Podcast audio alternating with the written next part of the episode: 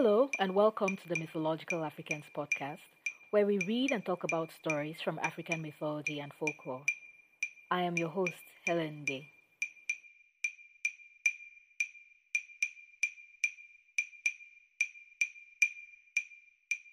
Episodes of this podcast come from live recordings of the Mythological African Storytime sessions, which take place every Friday evening at 5 p.m. Eastern Time US in the Mythological Africans Twitter space.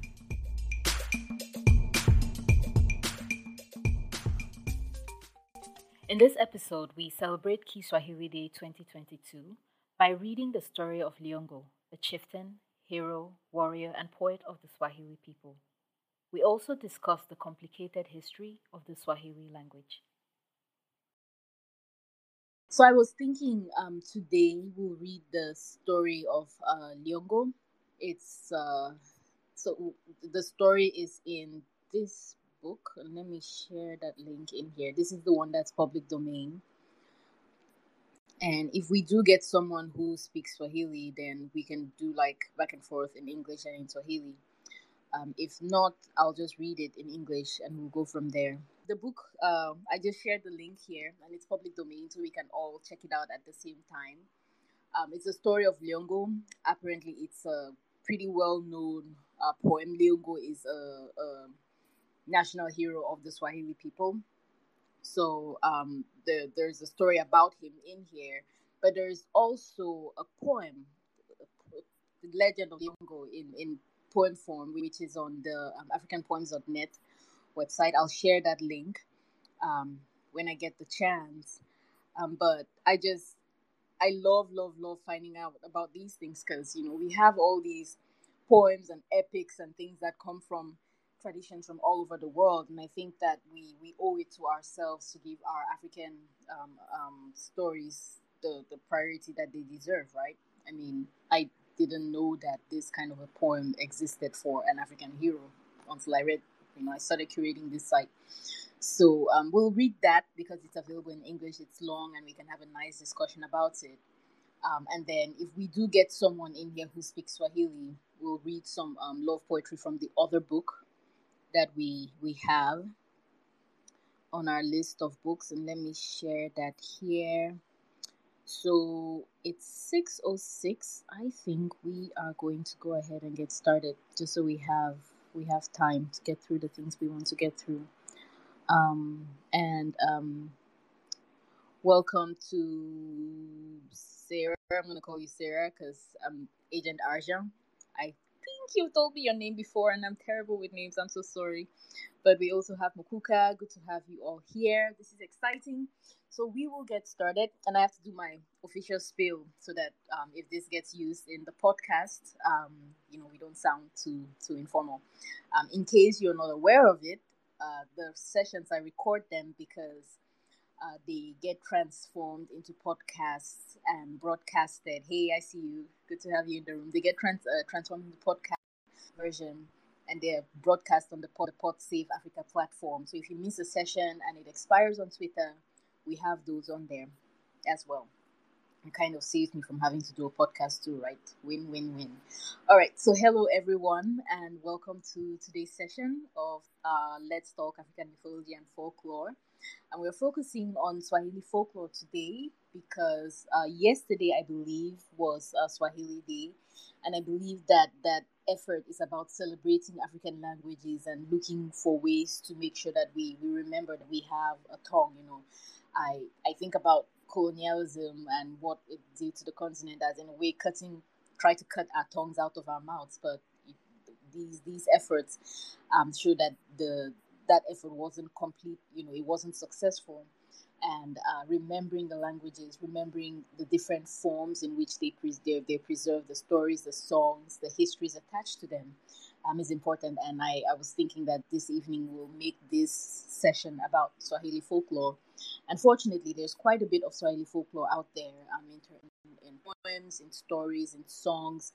I'm hoping that we have someone join us eventually who reads or speaks Swahili fluently. That way, we can have the immense pleasure of hearing the language, um, you know, in its glory.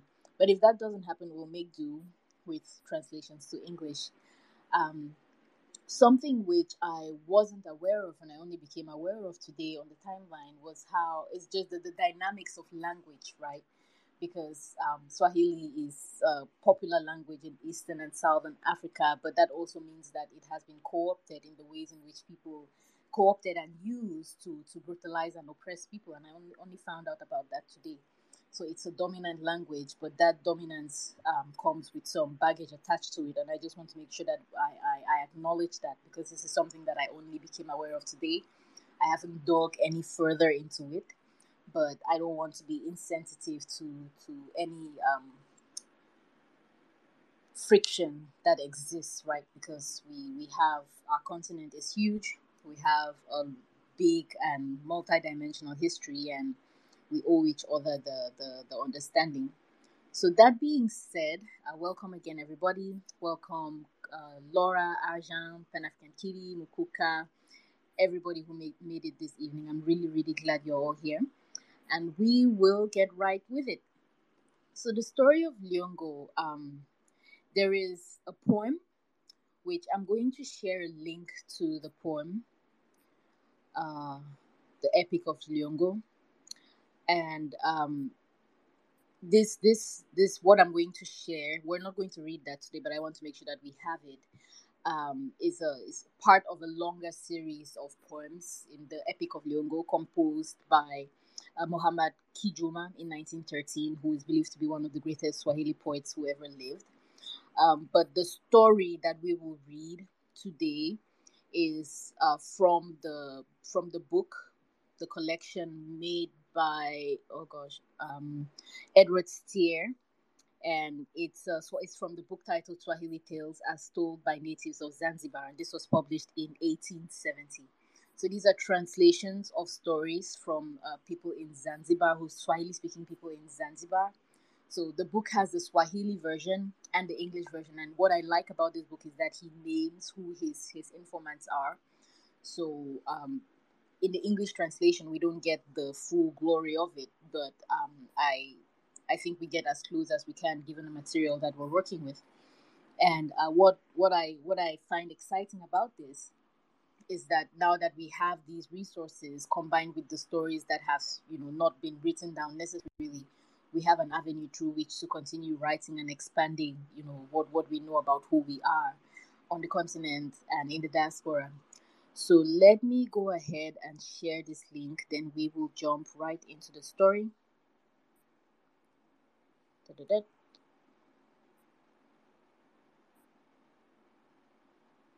In the meantime, if you want to join in with us, the story we are reading is on page. Make I have that right.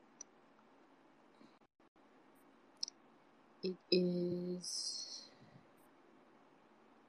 the story of Liongo is on page 439 of the Steere book and it's in the public domain so you can um, I have it I'm reading it right now on Internet Archive but you can you can check it out as well. So here is that link then we are going to get going going going going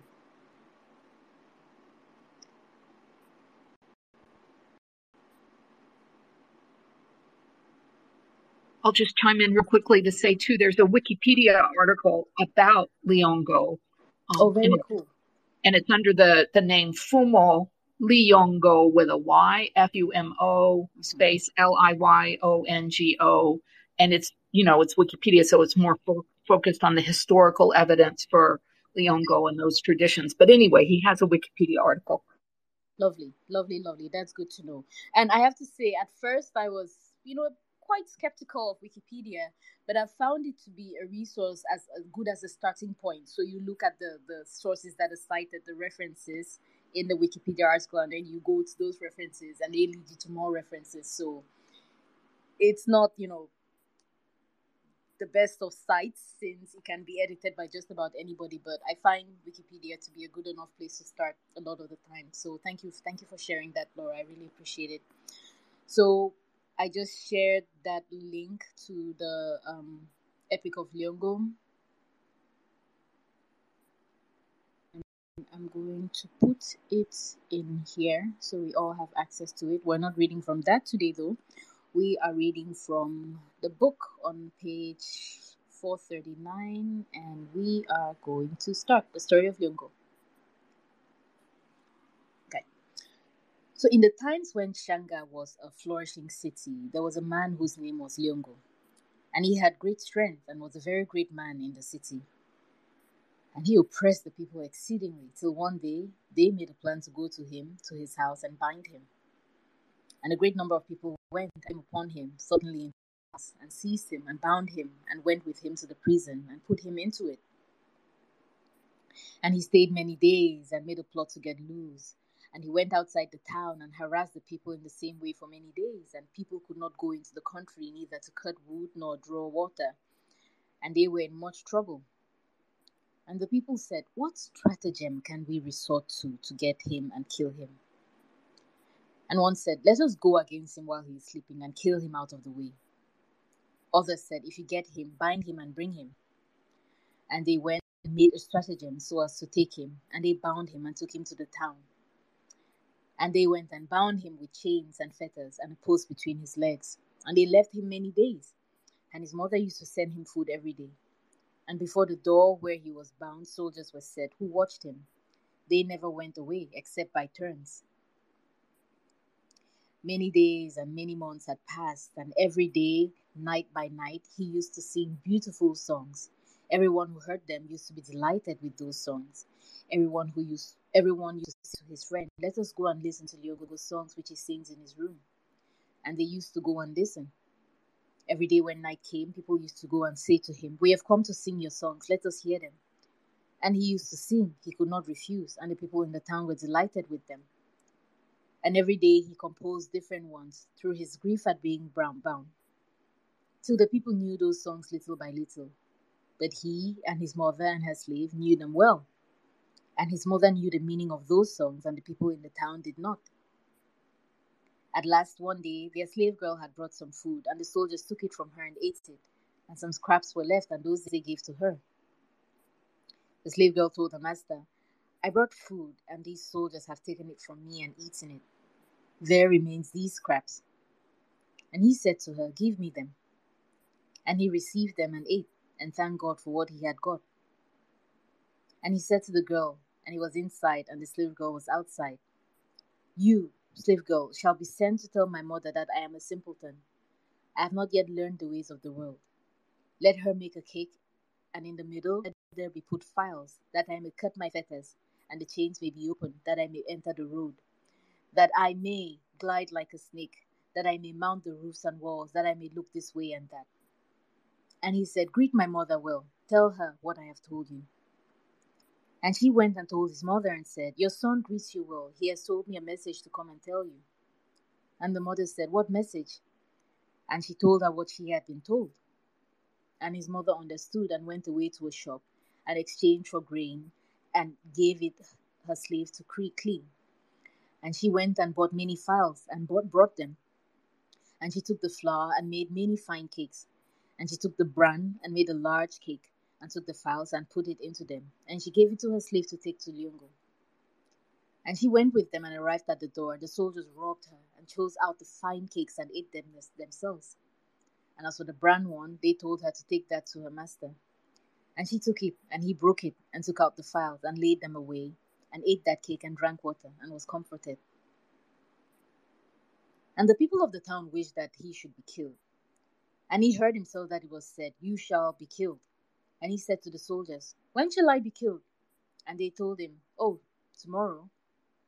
And he said, Call me my mother and the chief man in the town, and all the townspeople, that I may take my leave of them.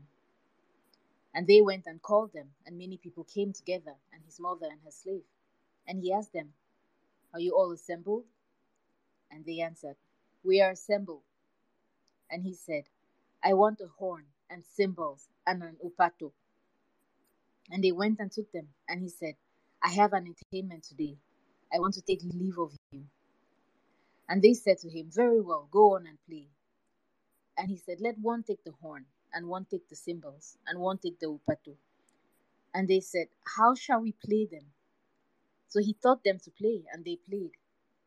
And he himself there, where he was inside, sang till when the music was in full swing, he took a file and cut his fetters. When the music dropped, he too left off and sang, and when they played, he cut his fetters. And the people knew nothing of what was going on inside till the fetters were divided, and he cut the chains till they were divided. And the people knew nothing of it through their delight in the music. When they looked up, he had broken the door and come out to them outside. And they threw their instruments away to run without being quick enough, and he caught them and knocked their heads together and killed them. And he went outside the town and took leave of his mother to see one another again. And he went away into the forest and stayed many days, harassing people as before and killing people. And they sent crafty men and told them, Go, go, go make him your friend, so as to kill him. And they went fearingly. And when they arrived, they made a friendship with him.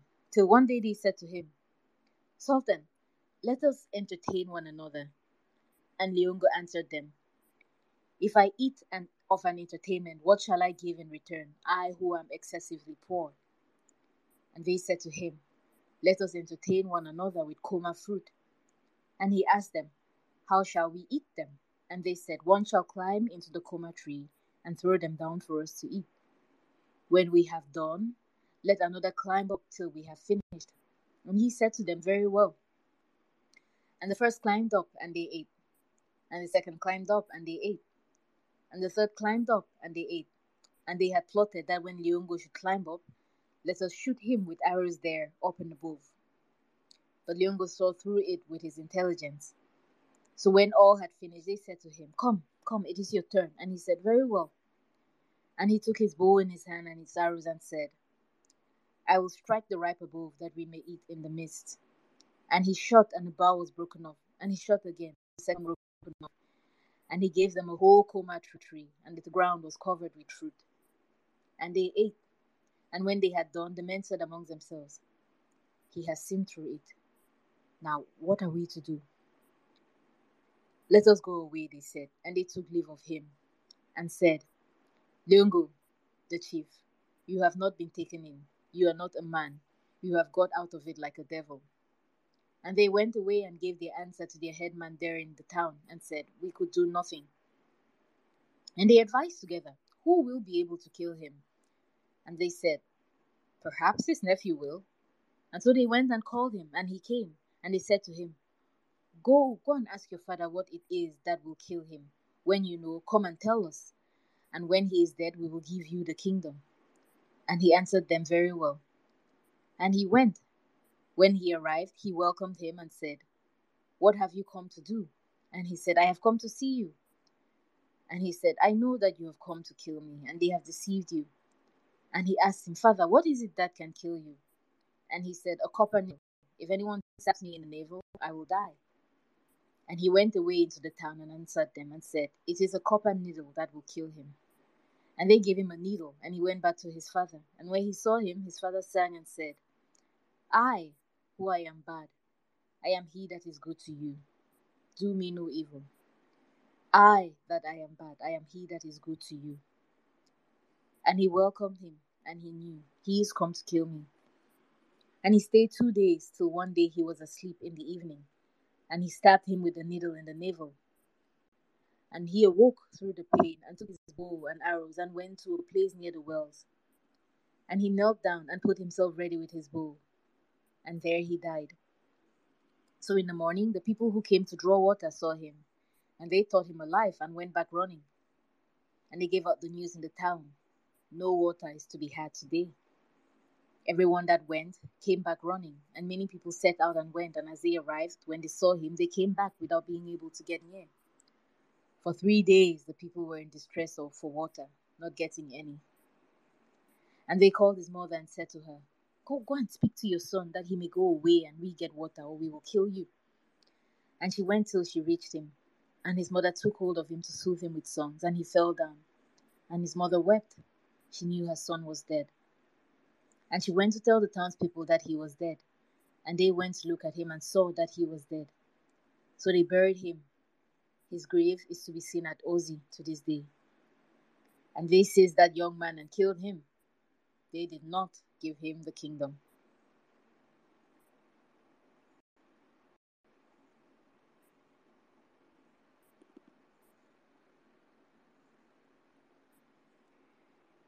So, any thoughts on this story, friends?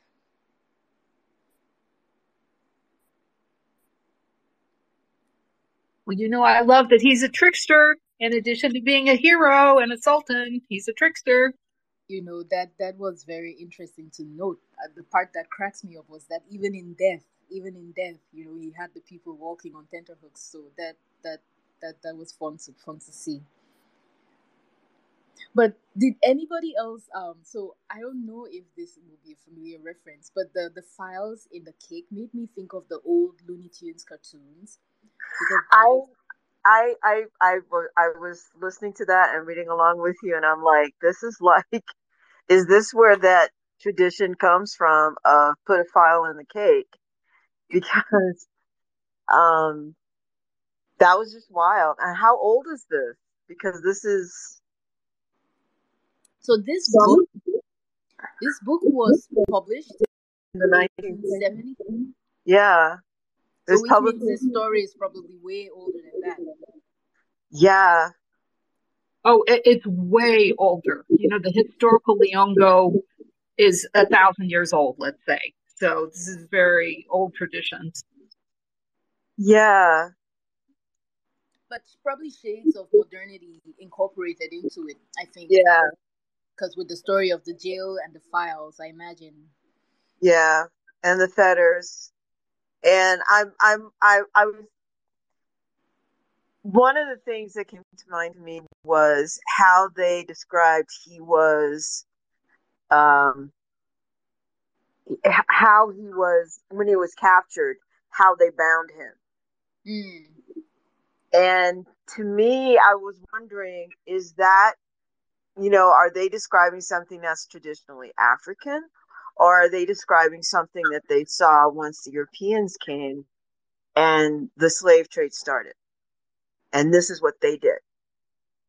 So, and, maybe not even the Europeans. I mean, the, the, the Arabs, you know, uh, the Arabs too were, were slavers and you had, you had different slave trades from the continent.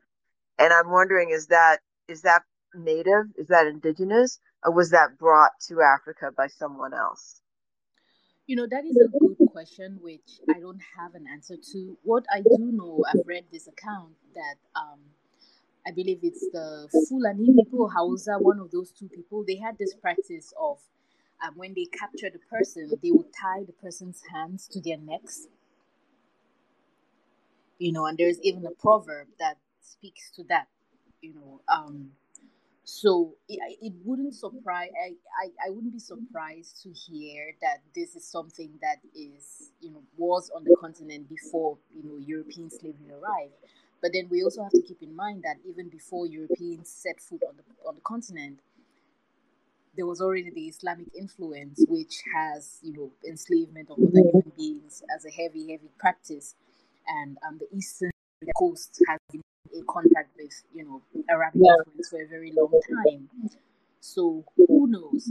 And also, you know, war and capture and enslavement was a practice on the African continent. So it really could be any. It really could be European influence, it could be Arabic Islamic influence, or it could be indigenous. Yes, I was also thinking that, um, you know, what were the fetters made of that he could cut them? Were they leather or were they wood or was are we not actually talking about rope?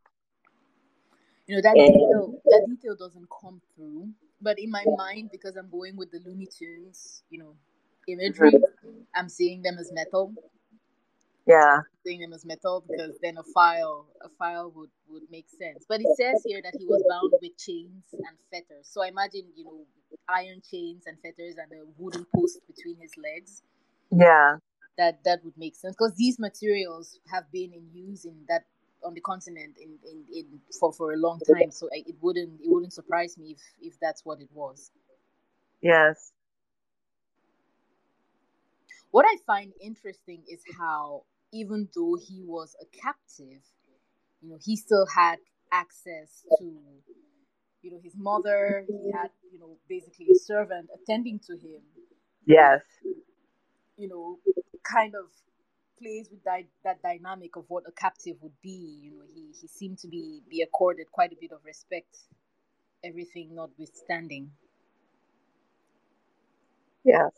Um, one thing that I also is is that when they sent his nephew and who didn't tell him, you know, who, who was trying to play a trick on him, he says, "You've come to kill me, but they've tri- but they have tricked you. Mm-hmm. The people who sent you have tricked you." And it's the the only word I can think of is perspicacity, but it's it's his ability to see through other people's uh, dissembling. Mm-hmm. Mm-hmm. And uh, being a trickster, it's like, is it is that because he was a trickster and he's going, what would I do if I were them? I would send them someone, right? You know, that I would I I should feel comfortable with.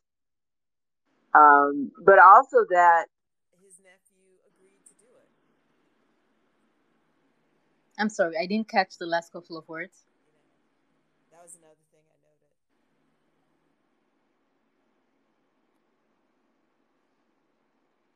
So I, I didn't catch the last couple of words you said there. Um, so, but it sounds like your your speaker may be having difficulties on your end because you weren't quite clear. Uh, while you sort that out, let's turn to Laura, who has her hand up. I think you were going to make a comment on, on the, the feathers or something. Well, I was, I was going to offer to uh, read a little snippet of one of the songs that Liongo supposedly sang in prison mm-hmm. because Harold Courlander in one of his books, and um, let me see which book this is. This is the one called The Crest and the Hide. It's a book of folk tales from around the continent, and he includes a chapter on Liongo, a hero of Shanga. And. I think we we we used Harold Courlander's Yoruba book in this group. Is that yes. right? Yeah. Yep. Yep. So people know him, and so in his version, he includes one of the songs, and apparently there are lots of songs attributed to Liongo. And I thought mm-hmm. this because it's about what it means to be a hero, so I thought people would be interested to hear it. So I'll go ahead and read the English uh, uh, words to this song. What is a hero but a man who will not turn away from what he knows to be right? He will stand against wrong until his heart becomes still and his soul departs. If he hears an evil thing praised as something good, he denounces it and draws his sword. If evil seeks to hide in the dark shadows of caves, he follows and destroys it. He does not avoid death when it comes, but turns back from dying in a false cause. If his slave stands by his side when he fights a hero's fight, his slave too is a hero. If his enemy stands bravely and fights to the last, he praises his enemy as he would praise himself. But if his enemy stands before him and trembles, the hero turns away and does not judge him. The hero must forever earn merits even if he has done great deeds, he must earn merits again and again. So that's the song of Liongo. Wow. And and with that in mind, it gives us a bit of an insight in his into his psyche. Of course, um, I just I wish I really wish we could have that read in in Swahili because I feel like the experience would be a completely different one. So it's my call out again. If there's anybody in the room right now who speaks or reads Swahili, please, please step forward because we have we have this in Swahili, and um, it would just it would really be a pleasure, um, pleasure to have that read in the in in in, in that language. But you know, Laura, listening to you read that, I couldn't help but think about um, Saladin, right? Who I don't know if you're familiar with who's uh, with Saladin's story. I'm pro, I'm sure you are. I'm sure you are. But um, he he's another person who wasn't necessarily a trickster the way um, um, Liongo appears to be. There was someone who really embodied this this description of a hero, you know, who stood up against what was wrong and treated his enemies with respect. You know, um, I, I, I wonder if there is an interplay between that that influence there and, and this um, this poem because the the snippets that I have read in in the book in Steere's book has references to the Quran. So I'm now curious. Um, I'm now curious if there is an interplay between traditional culture in that part of the world and Islam. I, I wouldn't be surprised to hear that that there was.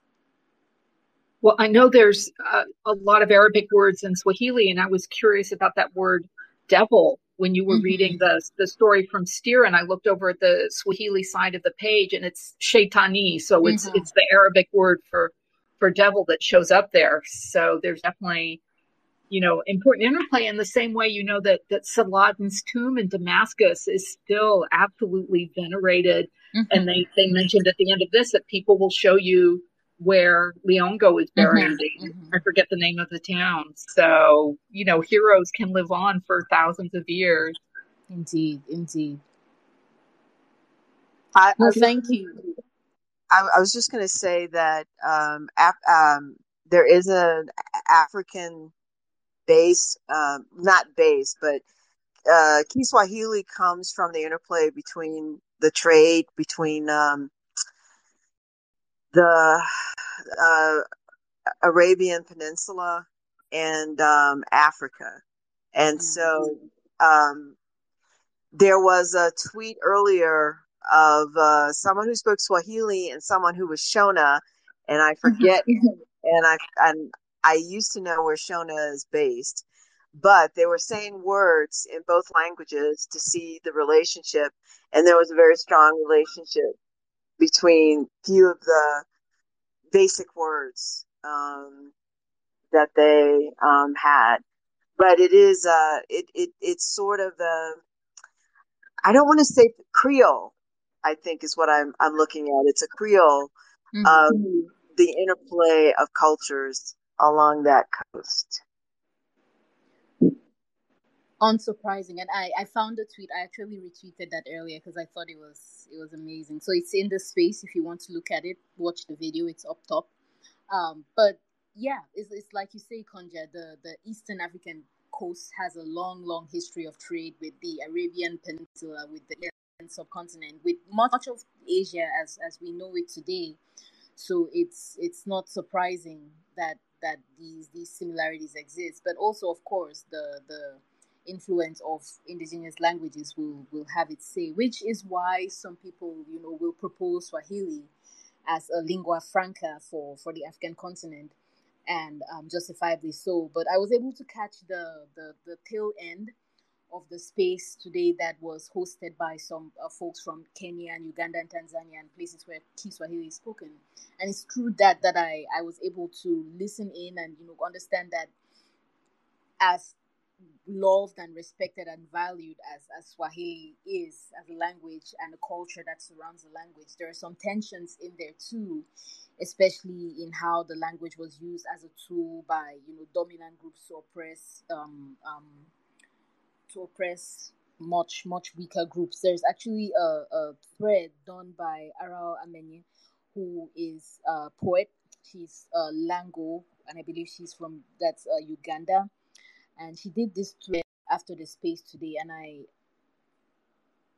it's uh, it's public so i'm assuming she wouldn't mind if we read it in here but i think um it's it's something it's something to reflect on because as much as we, we value these languages you know we, we have to stay cognizant of the the, the the the place they occupy in history you know we are talking about you know the, the swahili language being something that came out of the meeting of Arabic culture and indigenous African cultures. That that meeting wasn't, you know, a tension-free meeting either. There was a power dynamic there. There was conquest and violence there as well.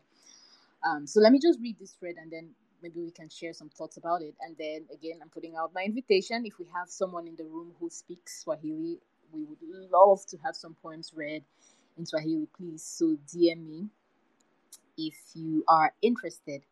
So um Arao's thread, I'm going to share it in here too. So if you want to go, you know, think about it, talk about it, you, you certainly can. Um, but she says, during my first year of undergrad in Louisiana in the USA, I remember the university hired a professor from Tanzania to teach Swahili.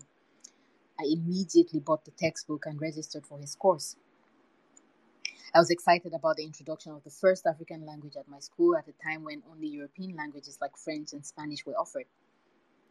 I introduced myself to the professor, and he joked with me that he would teach me better Kiswahili than one of my Kenyan friends were teaching me. So I drove two hours to my mother's house to tell her the good news. I was so excited that I shared the news at her doorstep before walking in. With her hand out, she said, I know we left Uganda when you were in primary school, but you must remember that is the language soldiers spoke, and I will not have soldiers in my house. She closed the door and locked it behind her. I drove back to the university. I called one of my aunts in Uganda. That day, I learned that language, like water, can take the shape of the containers they hold. These human containers, soldiers, carry the language when they beat people with sticks and pistols and rifles. Sometimes, an introduction to a language, an encounter with a language, and a memory of a language are violent. A week later, my mother invited me back to the house. A cup of ginger tea and two books with the words Learn Leblango and Learn Lango sat on the table. When I went back to the Tanzanian professor to apologize for withdrawing from his course, he was expecting me. With a gentle smile and without allowing me to finish, he said, I already know, and I was waiting for you to also know.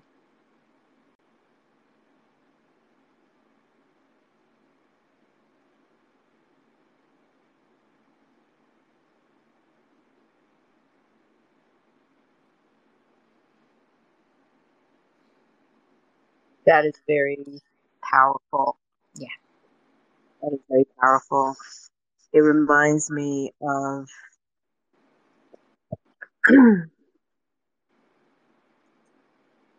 I, I um it just reminds me of the story of Anna Anderson who was a pretender to Monmouth um, dynasty. Um, she probably was not Anastasia, but she refused to speak Russian.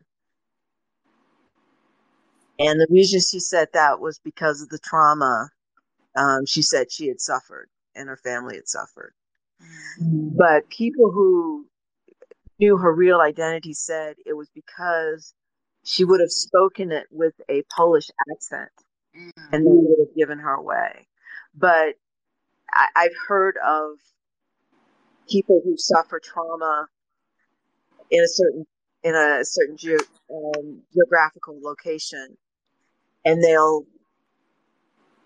to heal themselves. They'll just shut their own history. Sometimes they'll just shut it off, and they won't speak it.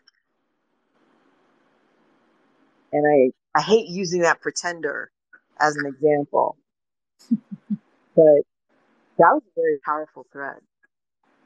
It was. It was. And, and like I said, that was my first exposure you know, to Swahili's complicated history. And in many ways, the same can be said of the, the pidgin English that is spoken in much of West Africa, because that comes out of the encounter between um, West African languages and Portuguese, as I'm sure Laura has something to say about that right now.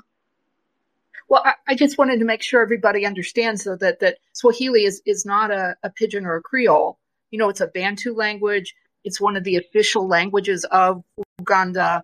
And, and I think that Aro is a, a Lango speaker, you know, so, so we have these countries whose, whose national identities are on a map, but they often contain people who've been in great conflict and minorities who were oppressed. And so even though Swahili is a Bantu language. It's a lingua franca spoken by many people. It's an official language of Uganda. That that doesn't mean that everybody in that country is going to feel the same way about that language the same way right, people right. in this country don't feel the same way about English, understandably True. so.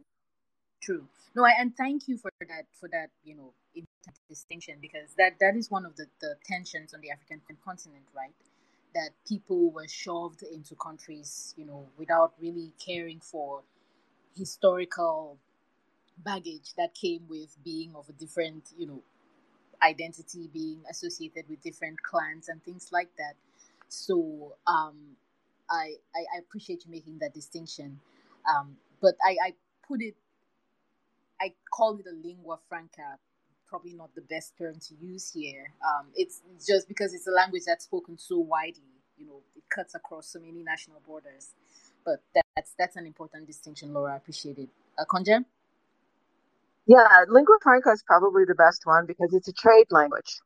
Right. It it, it arose um, it arose from the interaction that had to do with trade, and and you learned the language because you wanted to get the trade.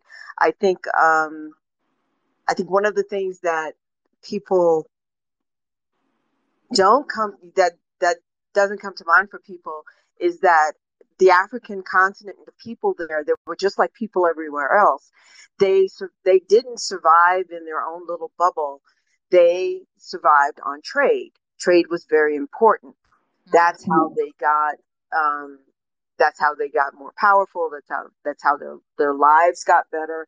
It was trade. So, you know, I, I think saying it's a trade language is is probably maybe the most neutral way of saying it because that's that's how it came about. Well, I, I have to jump in though. It's not spread. not a language that it existed only because of trade. I mean, it's a, a classical language with its poetic traditions and, and ancient literary yeah. traditions, totally separate from the fact that eventually a trade network grew, and, and in part just because of the Bantu languages, Swahili is not tonal.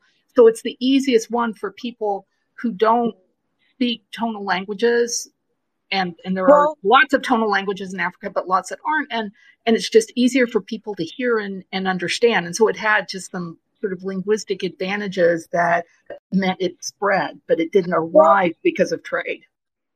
I'm just going to push back with this example. English itself is an amalgam of a lot of languages. You have you have the Germanic base, but you also have the Norman French base, right? And so you you have these languages that were imposed on an island where it wasn't indigenous.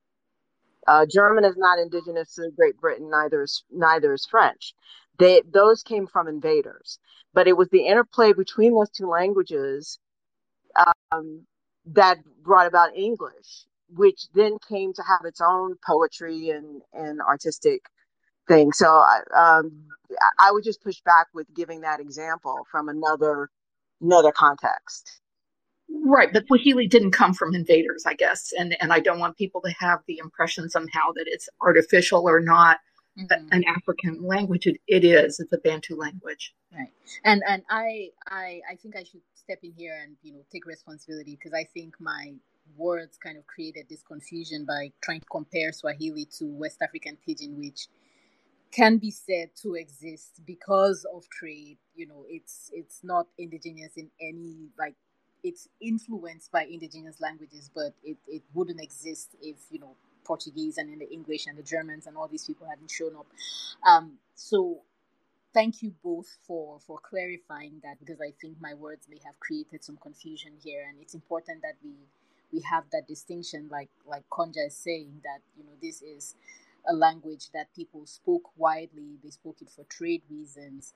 Um, but then, as Laura is also saying, this probably became a trade language because it was more easily accessible than other indigenous African languages. Um, that being said, there was a really great discussion earlier today, which I caught the tail end of. Um, but it is by people from East Africa, Uganda, Tanzania, Kenya, and other parts of the East African continent. And it's the the, the topic was who's Swahili, and I, I think that this might be this might be interesting to to take a listen to. It's about uh, two and a half hours long, and um, wa Mwesigire, I hope I'm saying that right, uh, did a couple of tweets from the conversation which I think we, we might find interesting as we try to understand the the the, the, the position, the role that Swahili plays. Um, it might be worth it to listen from the people who speak the language and to get their understanding on how they feel about the language. So I've shared that tweet here. Um, two hours 34 minutes long if you want to dig into it but of course there are the tweets that summarize it um, but what what what i really want us to leave this this conversation with really is the the idea that like other parts of the world, right? The African continent comes with history, with baggage, with glories and gories, if you want to think about it that way, with the glorious and the gory. And um, this is this is our heritage, right? No matter how we arrived at it, this is our heritage, and these are the threads we have to untangle and weave into something coherent. Because the the the the argument oh, okay, let's make Swahili, you know, a national language or a lingua franca for the African continent. But then, of course, you have people from from other groups who say, well, we don't want to let go of our language, and besides, our people have this tension existing with with Swahili speakers that we we don't want to ex- we don't want to act like it didn't happen. So. Um, things that we're going to have to keep working over and sitting with and trying to make sense of um, as we imagine a future for ourselves as African peoples um, in the context of the world. Like Konja rightfully said, and I say that all the time in this space, we make a mistake when we imagine the African continent as this place where things were happening in exclusion from the rest of the world. There was always that back and forth trading ideas, trading languages, trading material goods. That influence was multi directional, and that's something that we should interrogate but also celebrate. Um, that being said, just want to leave it out open again. We have just about 10 more minutes in this space. Um, any questions, comments, thoughts? Mukuka, I see your, your speakers active. Oh, sorry, must have been accidental. Okay. Well, good to hear your voice anyway. It's, it's been a while since we've had you around, so good to have you here today. Um, but yeah, questions, thoughts, comments, Again, throwing it out there. If someone speaks Swahili, it would be really nice to hear even one little poem read in Swahili before we go.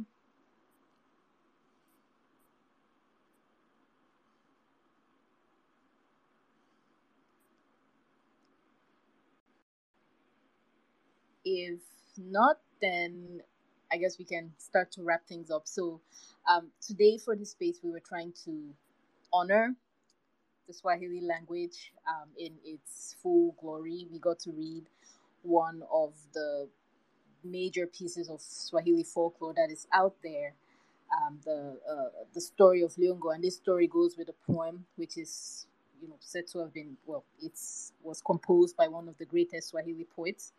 Um, I've shared some links in the thread with uh, links to the book, with links to the poem itself. Um, links to books with poems in Swahili. Read them, share them, enjoy them. Um, there's also the conversation that was had today for um, Kiswahili Day 2022. Um, really something that we, we should continue to pay attention to. Um, otherwise, we will be back next Friday. Not sure what the topic is going to be, but I know we will have fun as we always do and I really, really appreciate you all taking time to join in this evening. Um, your your attention, your contributions, we really appreciate it. And I hope you have a great weekend. Please be safe out there. Like I always say, there is corona, there's monkeypox, and a whole lot of madness going on. So please be safe. Take care of yourselves. Love each other. And I will see you all on the Twitter streets. Thank you all so much again. If you'd like to participate in these discussions, please follow Mythological Africans on Twitter at Mythic Africans and set a reminder for Friday evenings at 5 p.m.